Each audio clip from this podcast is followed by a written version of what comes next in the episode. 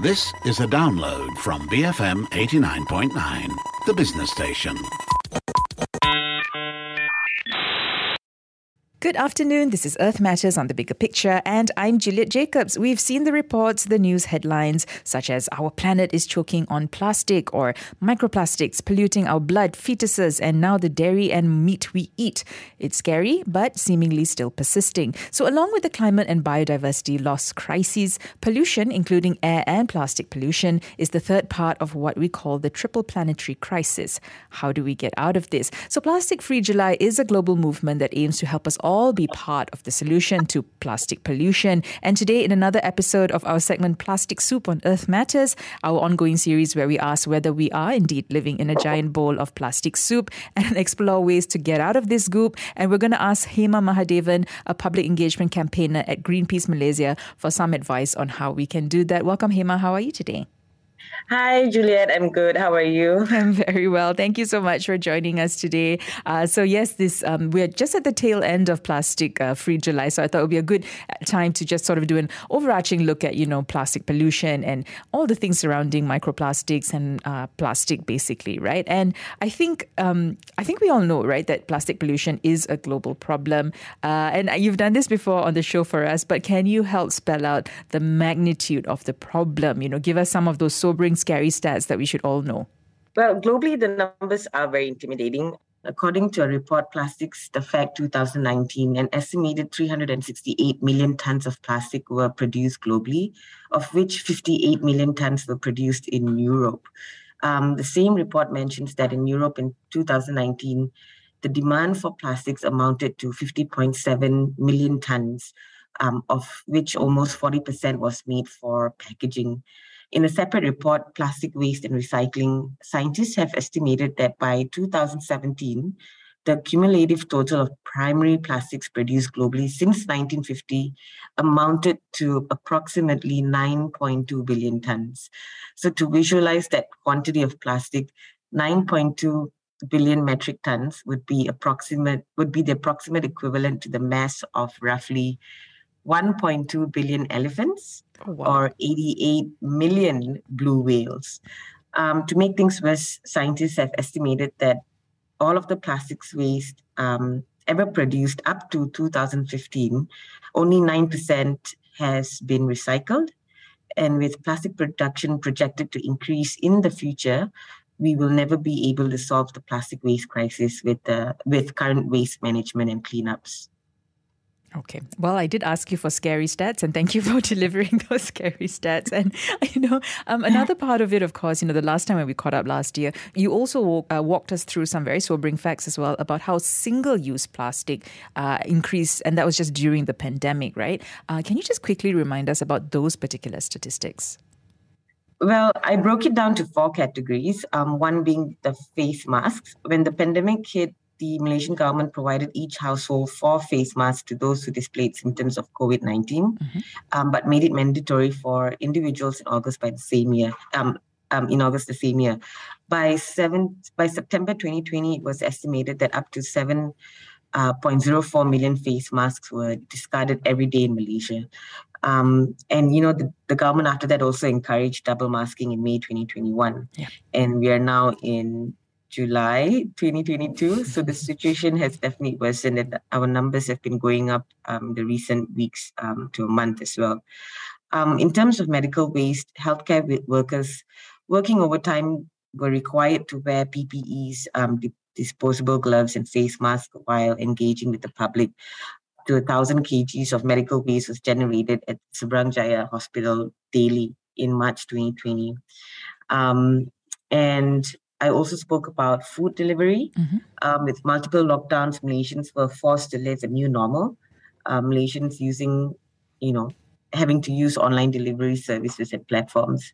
So Rakuten Insight had reported that 54% of that of Malaysians admitted to utilizing food delivery services. And in September 2020, um, Reef Check Malaysia reported that takeaway containers, food wrappers, straws, and plastic bottles comprised 47.4% of the 11 tons of trash um, found during a beach cleanup. Um, I, and lastly, I also spoke a little bit about um, online shopping, um, with Malaysians having to resort to you know shopping online, especially during the first lockdown, um, because every almost everything was closed, um, and there was a driving significant growth in online retail. So, for example, Shopee ended 2020 um, with 7.41 billion in revenue, up um, 116% from the previous year actually so that is you know sufficient to show how much we depended on these platforms to purchase items and indirectly contribute to the increase in plastic waste yeah, and I think we're still continuing. Uh, you know, even though things are open, so many of us have become so accustomed to online shopping yeah. that you know that that hasn't quite stopped. I think, right? Exactly. Uh, yeah. People have just become so accustomed to it because it's much easier now to get things. Yeah, and and we are seeing numbers are rising as well. So people maybe might be a little bit more cautious about going out. Who knows? Yeah. And um, yeah, so it, it's it's not in any way ending in that sense. Like, that's what I'm trying to get at, right? Yeah. Yeah. And of course, you know, plastic itself is so ubiquitous. Um, but when you think about it, right, it's such a strange practice, right? We take out this hydrocarbon material out of the earth, out of the environment, and then we make it into this sort of very useful, yes, but also cheap and disposable new product, um, you know, and then we throw that back into the environment, right? Or, or, or we, we put it as garbage or we burn it and that causes harmful emissions. Um, it, it's so weird, isn't it? And we, and we know that plastic pollution is bad, but maybe, you know, in terms of like, I mentioned the triple planetary crisis, how exactly is plastic pollution linked to the climate crisis, climate change? So it's exactly what you said earlier. At every step in its life cycle, even long after plastics have been discarded, plastics creates greenhouse gas emissions that contribute to global warming. Um, when I mean like every in every step of this life cycle, how is this so? Like 99 percent of plastics are made from fossil fuels, and big oil is investing billions in plans to massively expand plastic production. So again, plastic produces climate harming emissions at every stage of its life cycle, from the moment the oil or gas used to make it um, is extracted from the ground to when it is burned in an incinerator or degrades in a landfill or the ocean. Mm-hmm. Um, and that um, and that sort of increases our green greenhouse gas emissions into the air, hence why it's connected to global warming. Okay, all right. And, um, you know, on that note, there was uh, back in March this year, the UN member states actually agreed on a mandate to negotiate a legally binding global uh, instrument to end plastic pollution, right? And uh, this resolution was hailed as one of the most important multilateral uh, climate deals since the landmark 2015 uh, Paris Accord. The resolution will address the full life cycle of plastics. Am I correct? Maybe you can help explain what this means. Yes, um, it is a plan to create the first ever global plastic pollution treaty, which addresses the full cycle of plastic, including production, design, and disposal.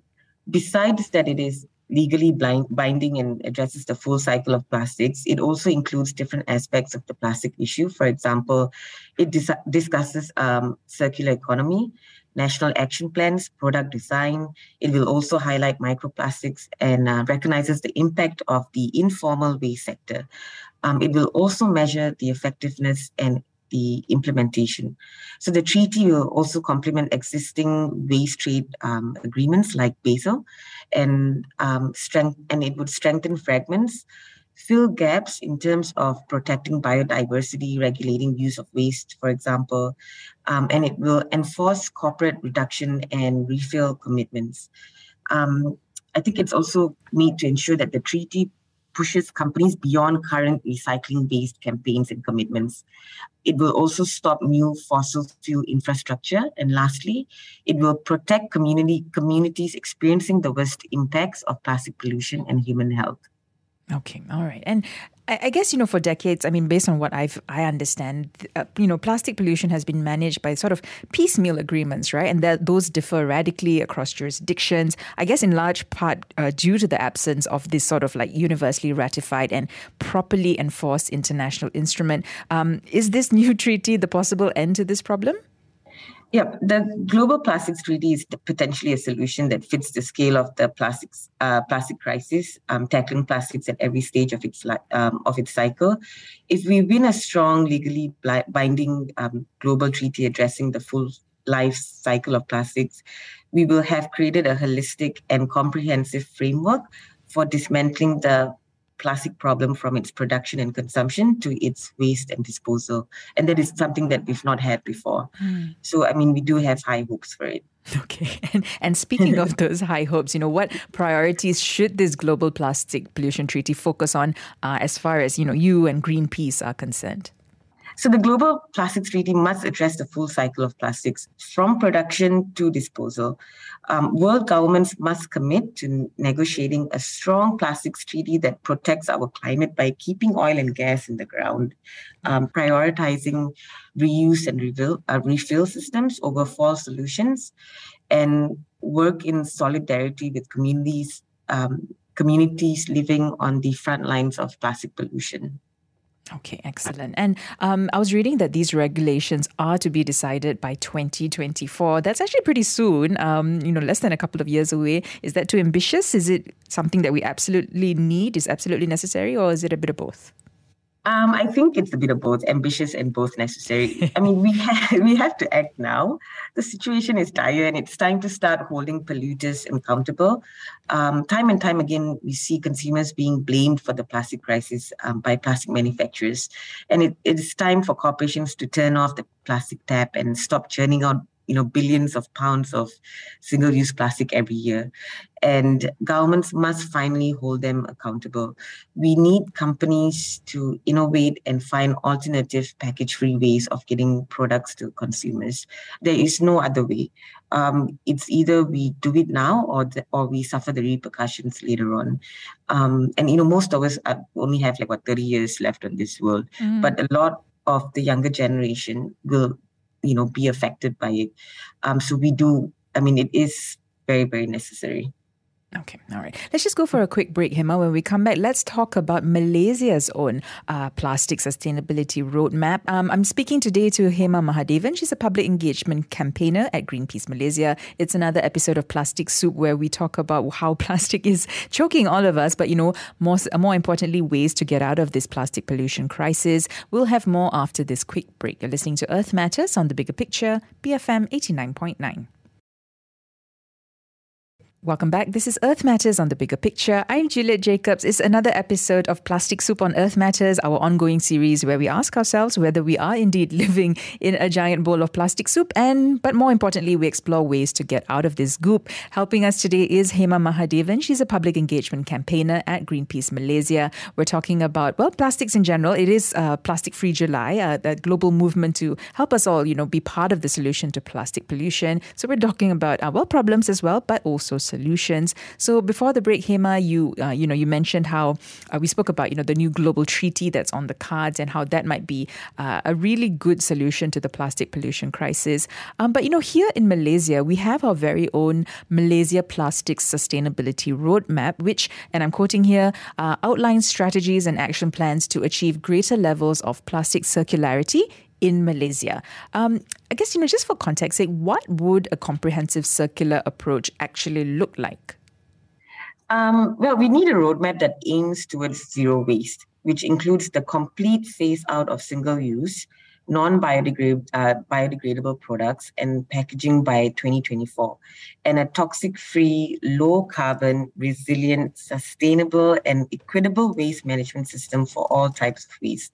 Um, and this would you know include things like um, for example waste management that i mentioned. You know regularly make up to date waste related data and information made publicly available at no cost for effective understanding and implementation of the waste hierarchy model. Um, we could also include like you know institute and implement a circular economy roadmap immediately um, with clear upstream solutions which aim towards um, zero waste for malaysia you know that could be like mandate all local governments to adopt a zero waste master plan fully implement and strictly enforce a separation at source system um, where all types of solid waste must be segregated before collection, um, including organics, recyclables, and residual waste. Um, we can institute and implement a single-use and hazardous plastic phase-out roadmap as well, um, and that should inc- incorporate the complete phase-out of single-use plastics and a steep reduction trajectory of uh, for other polluting, toxic, and problematic plastics applications. Um, ban oxo-degradable and photodegradable plastics de- derived from fossil fuels, um, address threats to environmental, human health, and safety from waste uh, through assessments and total bans of waste imports, um, in, incorporate the polluter pays principle into legislation. Mm. Um, we can also look into improving public education on littering, zero waste, and circular economy. Um, so it, it has to be something holistic. Um, and I feel like when you have something holistic that covers from A to Z, only then we can have a very, very comprehensive circular approach. Or else, it, you know, if we have gaps in between, and then the you know a roadmap is not going to really work. Okay, all right, and and just looking at at our uh, roadmap, the one that's been produced, right? Yeah. I mean, what, what are your thoughts on the roadmap's six time bound national targets, which have been listed, uh, yeah, in the roadmap? Yeah, so um, I'll just explain a little bit about the six time bound sure. national targets. So it's about um, it, it the national targets um, cover six areas, which are phasing out problematic SUPs, 25% post consumer plastic packaging to be recycled by 2025, 100% recycle, uh, recyclability of plastic packaging by 2030, 15% average recycled content by 2030, 76% average collected for recycling um, CFR rate by 2030 and post-consumer halal RPET standards by 2022. Um, when I looked at the national targets, I felt like it was very um, recycling heavy. Okay. Um, and reason being why this isn't I think the best approach is because plastics can only be recycled two to three times before its quality decreases to the point where it can no longer be used anymore. Mm. Um, I think everybody has this perception in our head, like in our heads, that you know, plastic plastic can be recycled multiple times, but it, it's not the case. So what happens to the plastic after it's deemed useless? Yeah. You know, it either ends up in our landfills, um, incinerated, or it finds its way into our oceans. Um, and I feel like that's why we need to focus on reduction. And in my opinion, these targets are more focused on recycling and um, with only one target focusing on reduction. Okay, all right. And uh, any other overall thoughts on the roadmap? You know, maybe what's what's good, maybe what's not so good, or what's lacking in terms of um, yeah actual solutions. Overall, I think it is a good effort by KASA because it introduces concepts such as um, EPR reuse and more. However, I think we besides the fact that it's recycling heavy, I think we need a comprehensive plan for waste management, which is something that is lacking in this roadmap. Mm. Um, who will be responsible for collecting these plastics that are mentioned in the target, for example. Yeah. Um, it is not holistic enough. We need to address certain issues like the low demand of recyclables in Malaysia. Recycling of plastics is limited due to their low commodity prices, which discourages recycling industries. So, due to this, plastic manufacturers slow down the recycling process for a period of time. But at the end of the day, who subsidi- who subsidizes it? So it's a very complex issue, and the roadmap should be able to cover these complexities. However, I also believe that it is not the end of the world. Um, we're starting somewhere, and the document also mentions that the road, roadmap will be updated from time to time, taking into account advancements and real time circumstances. So there is definitely room for improvement and change here. Okay, all right. And you know, just now you mentioned something called EPR, right? And that's the Extended Producer Responsibility System. And that's said to be a very critical uh, policy approach to actually accelerate the transition to sustainable waste management and a circular model for plastic. What are your thoughts on that? So, EPR, Extended Producer Responsibility, focuses on the responsibility of the producer for the impacts of their product in the final stage of its life cycle mm-hmm. after consumption. So, for example, container take back programs where packaging waste is returned to the retailer and producer. So, EPR ensures producers take responsibility for the full cycle costs and impacts of their products and packaging. And this also gives them responsibility to redesign and innovate products from renewable, safe, sustainable feedstocks and alternative um, delivery models so we're looking at um, reuse and refill systems. Um, and that facilitates circularity. It's a good thing, I mean, because ultimately EPR will promote waste reduction and circularity of materials. It will not encourage continuing production and generation of waste, including proper treatment and disposal of waste with minimal environmental and social impact. All right. And um, so I guess, you know, I mean, it's, it's a useful tool. Uh, I guess we just need to see how it actually plays out in that yeah. sense, right? Yes. okay. All right. And um, you know, just just moving on, Hema. The last time we caught up, um, you also told us, and uh, this is something that Greenpeace came up with, right? It's the breaking up with plastic guide. Um, since it's Plastic Free July, I mean, yes, it's the end of it, but can you just remind us about some of the suggestions and ideas that uh, we can all sort of uh, take to, uh, you know, fight against plastic pollution, whether it's on an individual, collective, or even an organizational capacity? Yep.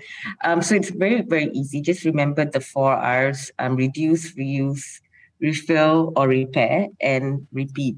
Um, shop and you know as consumers what we can do is you can shop at bulk stores or zero waste stores even like you know those indian stores that we have in um like brickfields and klang for mm. example mm. where they sell their you know they usually sell all your spices and everything in bulk it, it doesn't come in plastic yes. you have to go in and weigh your own you know weigh how much you want to buy for example so those are stores that you can bring in your own containers for example and you can start using reusables and and to basically basically buy your um, food items, for example. Mm-hmm. Um, and you know, when you when you practice the reduce, reuse, refill, repair, you tend to be mindful of what you're consuming and why you're consuming it, um, and that the thought of why you're consuming it will help change that throwaway mindset.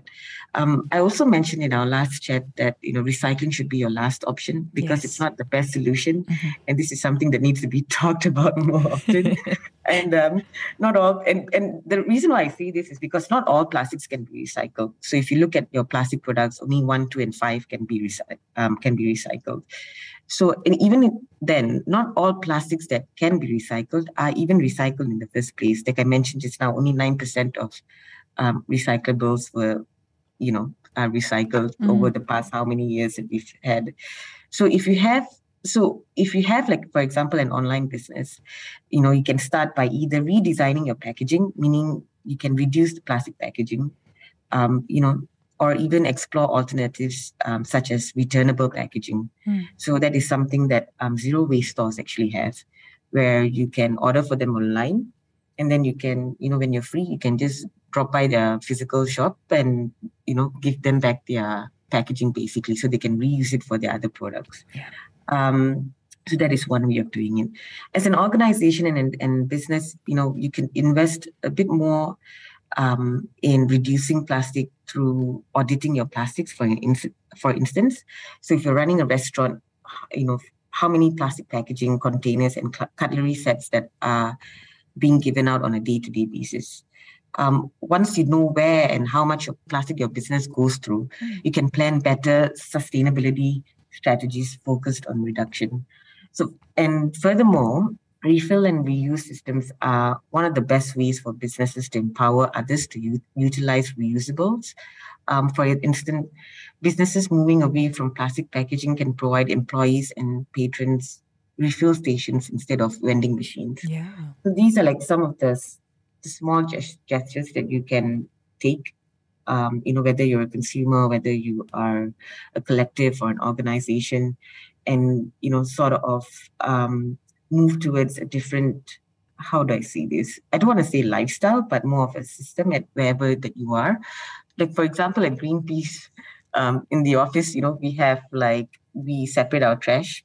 We encourage people to bring their own reusables. Mm. So when I into office, I bring my own containers and I tap out my food in my own containers without any plastics and straws or, and you know um, disposable uh, spoons and yeah yeah disposable um, forks and spoons.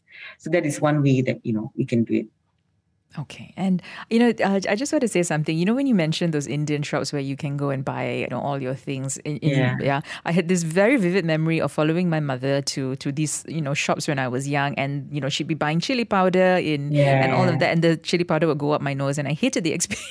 yeah. But you know, now I think about it, it made so much sense, you know, and we stopped doing that. We just buy everything which is already you know already packaged but there are yeah. options lah pretty much right there are there is there, mm. there is and if if you're wondering like where do i go to like even like for example um get this sort of food products you can always go up on on google and you know and check it out there's so many stores available yeah i think it's just about going back in time and like and doing what our parents and our grandparents did back in the day. I mean, they survived without without a lot of plastic, you know. Yeah. And um, I think you know it, it's doable. I think we're just so used to this modern life that we've um, you know can't think of any other way of doing it anymore yeah. but you know if you just go back and think about how it was done 30 40 50 years ago um, it, it shouldn't be that difficult it isn't difficult. We've just made we just like to think it is, but it isn't. Um, and you know, in terms of uh, Greenpeace, you know, what else are you guys working on uh, in terms of? And I, I, said this in our last interview as well, ending this very toxic relationship that we have with um, plastic. Yeah. Well, I can't say much because we're still working on the uh, back end stuff, but we are currently working on a campaign focusing on e-commerce and plastic packaging. Mm-hmm. Um, so, as I mentioned just now, plastic packaging amounts um, accounts for the largest share of global plastics manufacturing. Um, it is also the largest source of plastic waste in the environment, as packaging is typically designed to be single use. Um, and in Malaysia, nearly 48% of total plastic produced in Malaysia is used for packaging. So e-commerce companies have a critical role to play in the plastic pollution crisis. As I mean, they are responsible for enabling, facilitating, and incentivizing millions of online sales every day. Yeah. Um, and you know, and you know, now we have monthly sales on top of that. So most of which, you know, come wrapped in excessive amounts of plastic packaging. So what are we asking for is that these e-commerce companies, first of all, reveal data on the amount of plastic packaging waste. You know, um, start publishing sustainability reports, including this sort of important data that shows the impact on the environment. Um, number two, we want them to start reducing the amount of plastics being used to package products. You know, so company companies need to sort of set out cl- clear red lines as to what sort of products that need to be wrapped in extra packaging so fragile versus non-fragile items, for example. You know, we don't need three to four layers of plastics, which includes like bubble wraps and fillers for a product that is not um, that is not you know easy breakable. For example, if you're buying vitamins from you know um, from an online platform, for example, mm. you really don't need it to come in like bubble wraps. Rolls and know, rolls of bubble wrap. Yeah. yeah. So, you know, we, we want to look at reduction. Um, and the third thing that we are asking is for e-commerce companies to sort of redesign the system. So prioritizing return and reuse, maybe adding features in the apps, you know, like for example, um, a rating system that consumers can, you know, like how, for example, like after you buy a certain product, they'd ask you to rate the um, the product that yes. you've bought or yeah. the service, for example. So, you know, part of that could be like a sustainability or like a green rating system, like of how, you know, how much of plastic was used, for example. Oh. So if you know, so th- those sort of things, because I've actually we all go online and buy things anyway. Mm-hmm. So, but I've seen comments by people asking um, vendors and sellers to like you know sort of reduce the packaging, like they, you know, what they bought didn't really need, you know, that amount of packaging, for example. So there is a demand out there. And I think, you know, we just need to sort of look into redesigning the system to sort of meet that demand. Um, and yeah, um, so that is what we're currently working on. Okay, that sounds. I mean, it's so. It's actually such a simple thing, right? Yeah, just a rating system. Actually, that might yeah. work. That might uh, change so much, isn't it? So yeah, yeah, we'll we'll definitely catch up with you. You know, when you're ready to talk about that in more detail.